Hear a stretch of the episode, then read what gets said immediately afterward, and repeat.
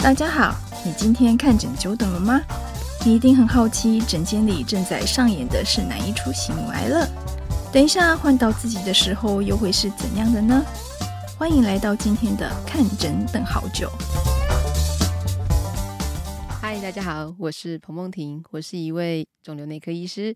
那今天看着等很久，很高兴为您邀请到我们的最美丽的 Jessie，噔噔噔噔，Hello，大家好，我是 Jessie。Jessie，嗯，Jessie 目前刚刚当新手妈妈，对，双胞胎。那今天 Jessie 要跟我们分享一下她这几年的心路历程。是，那还有我们的呃另外两位优秀的医师，一位是乳房外科顾问林医师。Hello，大家好，我是郭医师，Jessie 是我的病人，对然后他的故事也是我特别拜托他今天一定要来分享的。嗯、Jessie 真的很好，还有我们的最帅气的杨医师，大家好，我是杨展庚医师。好，那呃，Jessie 可不可以先稍微聊一下你的，跟我们分享一下你的故事？对，嗯、对，好。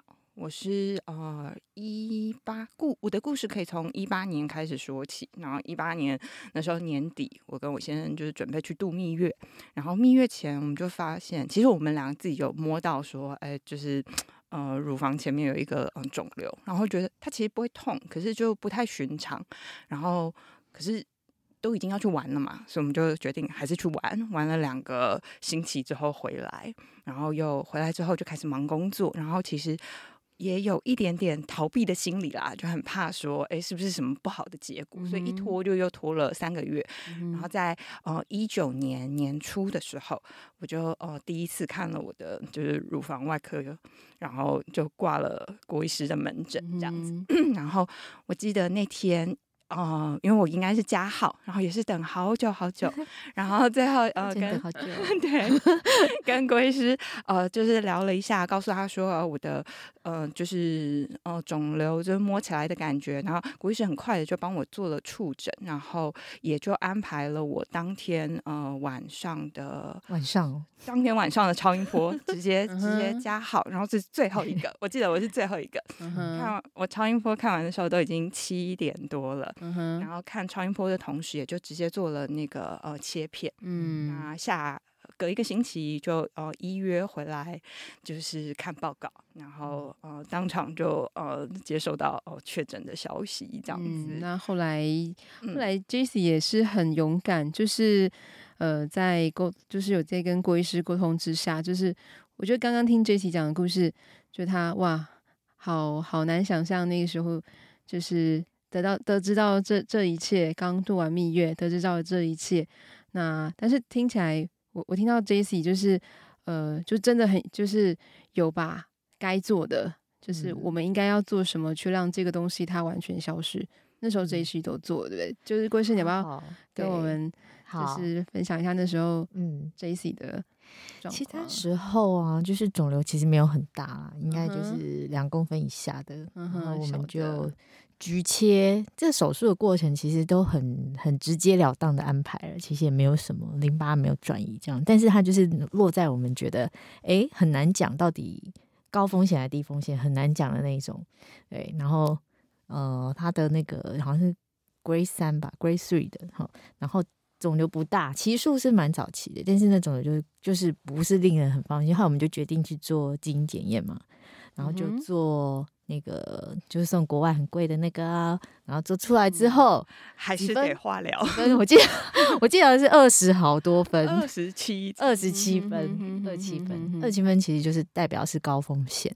那这个就是必须做化疗，就是一种就是在管腔型乳癌，早期管腔型乳癌可以经过基因检验去预测后续的呃复发跟是不是适合接受化疗的一个对。的一个检验，因为乳癌有一部分就是呃，这种所谓管腔型，就是荷尔蒙阳性和突因型这种，就是它其实好还坏，其实很难讲诶。从病理报告上，其实不完全看得出来。嗯、然后，如果风险高的，我们就要多做一些治疗；风险低又不用。可是报告看不出来，我们就每个都在。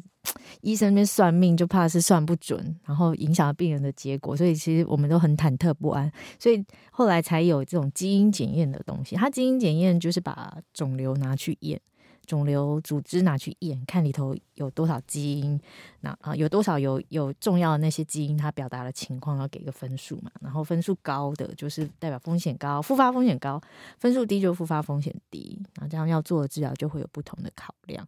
对，所以这是给大家一个小小的卫教。所以 Jessie 当时知道自己蛮高分的二十七分，然后也被接受了必须要化疗的这个呃事实的话，当时心情是什么？很低落。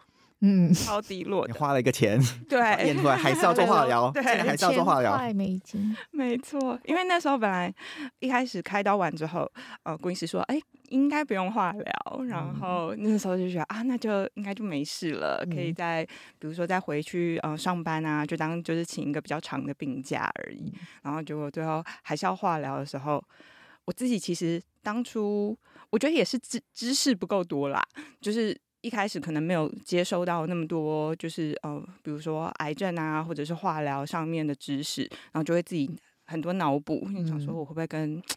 呃，电视剧上面演的一样，我觉得化疗之后我就会很虚弱，然后嗯不知倒地什么吃不合卧病在床，对，网络上写的都很可怕，啊、那个都不会哦。我就说哎，事过境迁，回头看就是啊，根本就没有，我好的很，吃的大家有没有听到？Jessie 说根本就没有。没错，嗯、我我很好奇，那时候刚度完蜜月，其实那时候你们应该在那阵子已经，其实应该。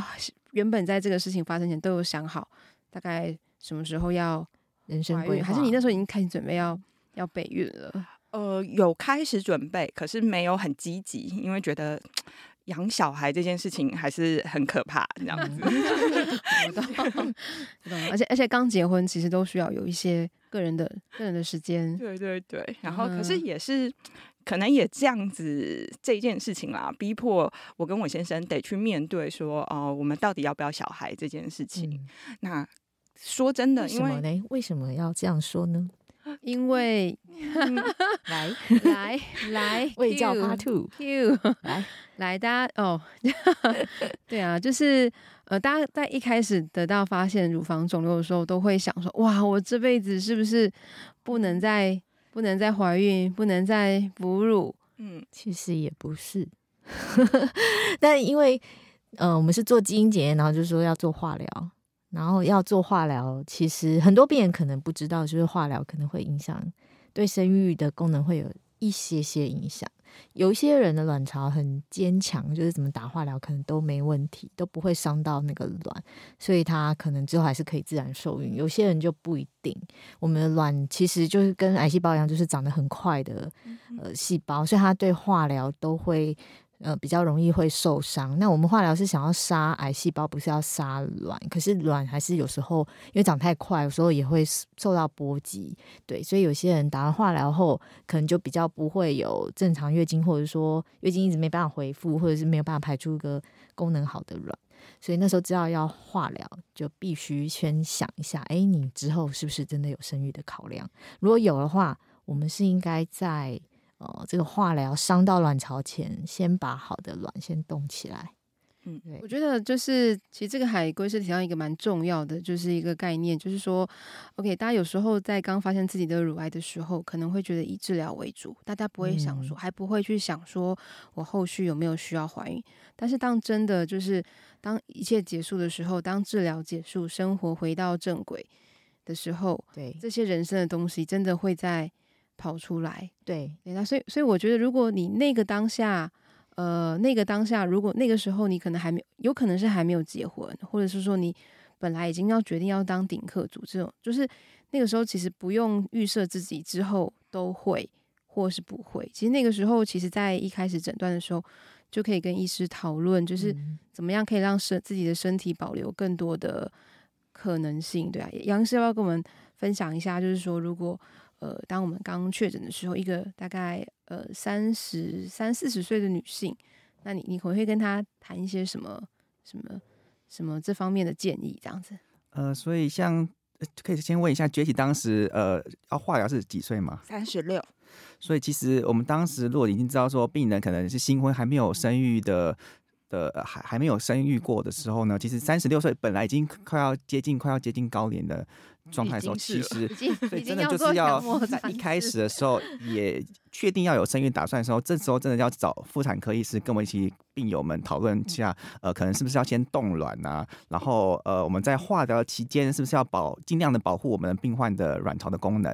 哦，虽然我们刚才提到说化疗时候可能呃月经会稍微停一阵子，可能会我们的化疗的药物可能会伤到我们的呃女呃女性的卵巢功能，但是其实我们可以在化疗期间在同时施打停经针，嗯，这是可以保护病患的卵巢功能的。所以其实，在化疗的前的咨询这件咨商这个呃。动作非常的重要，包括说刚才提到的，跟妇产科、跟外科医师化疗的选择，那怎么样保护病友们？那呃，包括说病友们在呃治疗过后呢，什么时候可以开始生育？这其实都要做做很完善的一个沟通跟规划的。对，嗯，其实我们平常跟病人要讲这些，真的要重重突破重重困难，因为你刚诊断，我要讲。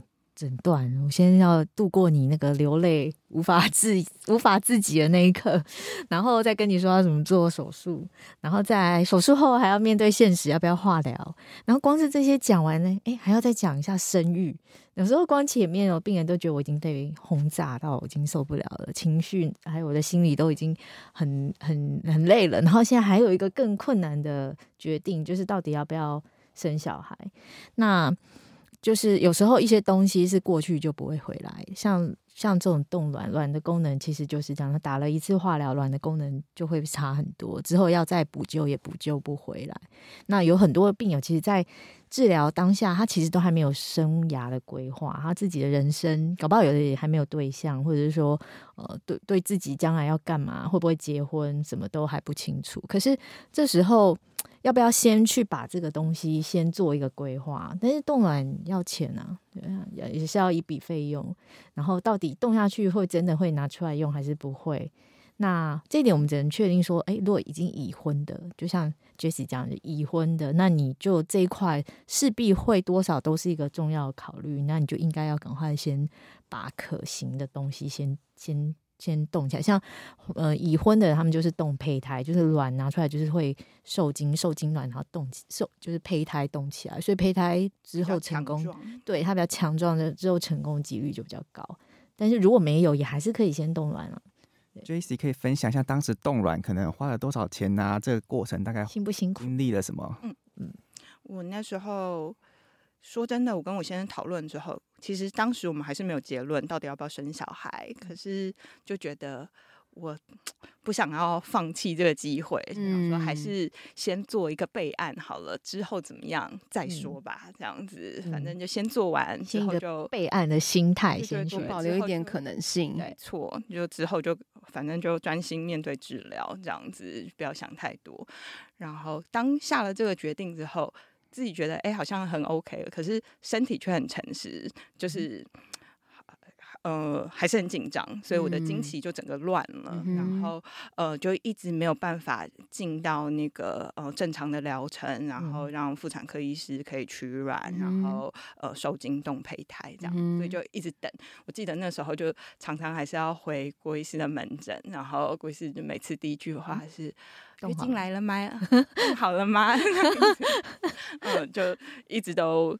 就就只能等这样子，然后后来就真的多等了呃两三个星期，等到郭医师都觉得不行不行，再不进就是再不进入化疗的时间可能会有点拖太久这样子。嗯哼，然后后来后来终于还还有老天爷帮忙，那呃最后月经终于来了，然后就进入到呃就是打针啊，然后呃医生去。呃，培养就是多个那个呃软泡，可以多取一些这样子。嗯、那也很幸运的是，我碰到的医生就是呃，因为知道我们是呃乳癌的病患，所以也很注意，就是呃用药的，就是对呃对会会不会影响？对对对，因为我我的呃癌细胞其实是会受荷尔蒙刺激的，嗯、所以其实呃医生也有特别注意这个部分这样子。嗯、那后来呃。身体，我的身体也算呃，对药物的反应也都很好，所以呃，那一次我就也只试了一次，然后就呃成功的取了二十五个哇，卵很多哎，对，二十五个卵，然后最后成功受精的有十八个这样子。哦，所以那时候 Jessie 是动胚胎，我是动胚胎。对，哦对，因为在台湾的生殖法律里面，只有已婚人士才能动动胚胎。动胚胎就是刚刚郭医师讲的，他比较强壮，他后续成功受孕的可能性也是比较高的。对，不过在这边还是要跟大家。推广推播 推广一下，就是不是一定要打停经针，也不是一定要冻卵才会保留生育。那我们只能说这些的措施是让我们的未来多一些几率。就是说，因为每个人的卵巢对于药物的敏感性不一样，我们真的没办法。保证治疗下去之后完全没有影响。对，那当然多一层的措施是多一层的保障，保障。所以看每个人对对于生育的需求，他的需求度是，我想要做到哪里，我需要有多少的，你一点都不能失败，那就是要这样。对，就像辅助性化疗一样，我如果真的不能接受我后续复发任任何一点风险，我就是该做的做，该吃的吃。其实生育是这样。那一般来讲，大概我们会切。呃，虽然说女生就是 妇产科医生都说女生三十五岁卵子就开始老化，但是我相信就是在呃我们过去的文献里面啊，大概四十岁是一个坎啊，四十岁以上如果真的呃卵巢的呃存量不卵卵子的存量不够，或者是或者是没有做一些前面生育的保护措施，我是觉得后续。就是治疗完之后，假设有做化疗，嗯、要在呃成功受孕的几率是会比较小一些。但是四十岁及以下，其实几率是大了一些。那就是、嗯、就像刚刚郭医师说，你愿意做多少的事情去增加自己后续的那些可能性的、嗯、的一些的一些状况。所以听 Jessie 讲，真的是好险，就是生命就是在最后一刻，还是给了自己。还是给了自己新的机会，十八个机会，十八个机会。对 我记得那时候我们做了八次化疗，对不对？八次，然后我看他。前面其实他已经算是病人以后就是耐受度相当好的，很勇敢，很勇敢的病人。郭医师说我要强一点的化疗，对，哦，那以治愈为重嘛，说是效果最好的，应该说是效果对，那本来护力最好了。对，本来团队给的就是觉得哎，可能没有我的病情没有那么严重，就嗯给弱一点的药这样子。我想说既然要做了，还有我们前面的保护措施都做好了嘛，对，那就上吧，上吧，勇敢。对，他说我已经有。十十几个孩子在那边等我，没有关系。那 Jessie 化疗之后是隔多久怀孕的呢？啊，中间经过了什么努力？我呃化疗之后，然后呃就进入那个荷尔蒙治疗，然后所以呃又吃药吃了一年多，然后因为也考虑到说，如果真的要怀孕的话，就开始跟顾医师讨论。论说我们嗯什么时候要开始开始怀孕这样子？那因为怀孕呃准备怀孕的话，我们就得先停药这样。那后来就决定在不要超过四十岁，对，就赶快呃先去看看有没有可能就是呃可以怀孕生个宝宝这样子。嗯嗯，所以当时呃开始荷尔蒙治疗，呃又吃了一年多的药之后，就呃先停药，然后呃。郭医师就放我去去去怀孕，孵蛋，对，去孵蛋。那先试了第一次。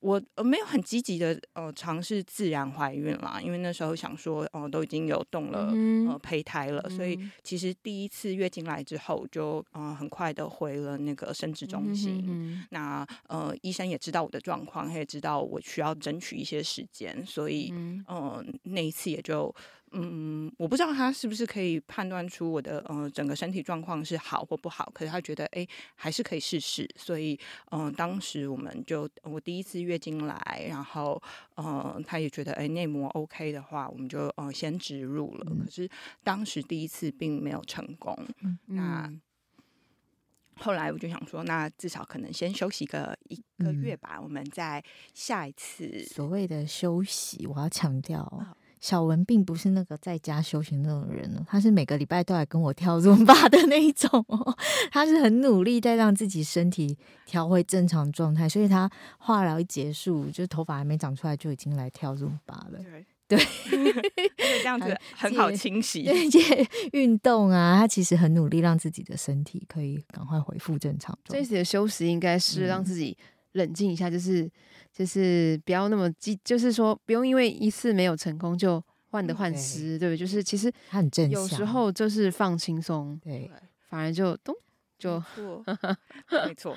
所以后来我们又休，这一休息刚好就空。碰到那个 COVID 对疫情，然后医院大家去医院就比较麻烦，那也就刚好趁着这个空档，就多了半年时间，就真的我们就跟着郭医师线上跳润吧 调好身体，然后后来就再试了第二次，就顺利成功了，这样子就生了一个双胞胎宝宝，后来发现。呃，要养双胞胎 比化疗辛苦好多。这是很多病友都会说的心得。那化疗之后会影响到宝宝的健康吗？我觉得好像也没有哎、欸。他们即使是双胞胎，然后可是呃，我还是可以足月的，就是呃产下他们，可能跟我。怀孕期间，我还是有乖乖的跟郭医师跳，有就是挺着大肚子。我们刚刚可以见证，刚刚在录音室外面也 有米其林宝宝在那边 手舞，白白胖胖的，很健康。对，我觉得应该有五十 percent 以上的那个发展，对不对？哎、就是那个百分之九十七，要破表了。真的，这两个小孩真的是上天最好的礼物了。对啊，这两个窝在这边，真的一切一切的一切都。都值得，没错没错。哎、欸，呃，你们记不记得，就是最近有一个乳癌有一个临床试验，就是有关这种年轻乳癌病人，他们可以怀孕生小孩，对他们存活率并不影响的这个试验，有发表在去年的那个 San Antonio 对那个美国的圣安东尼奥的乳癌的的一个的一个会议，嗯、也就是说，呃，如果在手术后有经历过一段时间的荷尔蒙治疗。那在怀孕，那怀孕之后仍然把治疗荷尔蒙治疗做完，它并不会是增加乳癌的复发率。也就是说，怀孕跟乳癌这个事情不是只能二选一，它是可以，它是可以共有的。对，就是就是就就是连你不管你是在怀孕中发现，还是怀孕前发现你乳房的肿瘤，其实这些都不会影响你对人生的计划。那我觉得也很开心听到 Jessie，这些今天很勇敢。上来分享，跟我们分享。我觉得你的故事应该是鼓舞着，可以启发很多病，很多很多的，很多很多的女生，就是其实。好好爱自己，很多东西不用二选一，通通都要。对啊，所以年轻的乳癌的呃病友们，真的不要害怕治疗。其实这些治疗，大家以以抗抗战为重点啊，真的让乳癌尽量降低、嗯、呃降低所有的复发的几率是最好的。那但也不用太担心这些治疗真的会不会影响到后面的可能生育啊。等等的功能影响太大，其实大部分我们经由一个很好的医疗团队的讨论的话，其实尽量会保护好妈妈的一个最后的生育的能力，还有保护好妈妈的健康。因为荷尔蒙治疗我们都知道要五年嘛，那怀孕后就是大家都很专注看化疗，可是你有时候化疗还没伤卵巢，但是荷尔蒙治疗五年后那卵也都老了。所以等你做完那五年荷尔蒙治疗，再回过头来想要怀孕，有时候也不一定那么容易。那我们刚刚讲像 Jessie 的例子，他荷尔蒙治疗其实是中间中断一段时间，但是要记得哦，这五年还是要回来还的哦。生完还是要已经回来还了，还是要还是要还是要把它吃完了。那好处就是归队了。当你选择要不要喂母乳的时候，你可以说嗯，我要来吃药了。对，妈妈会买最好的牛奶给你。对，就是不用不用勉强自己一定都要亲喂啊，或者是对对对，我觉得真真的太辛苦了。嗯，对。好啊，那我想，呃，我想 Jessie 今天来这边真的是很感谢你的分享。你可以跟我们就是跟如果呃回到五年前的假设，五年前的你，或者是跟目前现在跟你面对相同。呃，五年前你面面对相同彷徨的女生们，你有没有什么话对他们说？我觉得会呃，面对自嗯突如其来的病情，我觉得一定会紧张。可是我觉得需要先可能静下来，呃，好好的想想自己真正想要的是什么。我觉得。我自己常常对我自己说，嗯、呃，生病其实对我来讲好像不是一件坏事。它让我先暂停下来，思考一下未来什么对我来讲是最重要的，什么呃，什么人是值得我去关心、值得我去爱的？让我好像重新检视了一下我自己，重新认识了一下我自己，然后再重新出发。那我觉得面对自己不知道的事情，或者是害怕的事情，我觉得都呃。也许就想办法跟医生们讨论，其实医生都会花很多时间，呃，努力让你知道，呃，更多的知识，然后你可以也现在上网也很方便嘛，大家可以呃呃充实自己呃更多的知识，对啊，可以。听我们 podcast，没错没错。然后这个也就是为什么 大家会在外头等很久，因为大家都在 诊间里头跟医生讨论这些事情，这样子。嗯，好吧，那今天谢谢 Jessie，也谢谢郭医师跟杨医师。那不知道收音机前面的你听完之后，能不能给你更多的人生的正面启发呢？嗯、看诊等很久，我们下次见喽，拜拜，拜拜。感谢您收听今天的节目，希望今天的节目能带给你一些帮助和启发。如果你喜欢我们的节目，欢迎你订阅及留给我们五星评价。您的评价是我们支持录制的动力。希望能陪伴您看诊等很久的时间。我们下次见。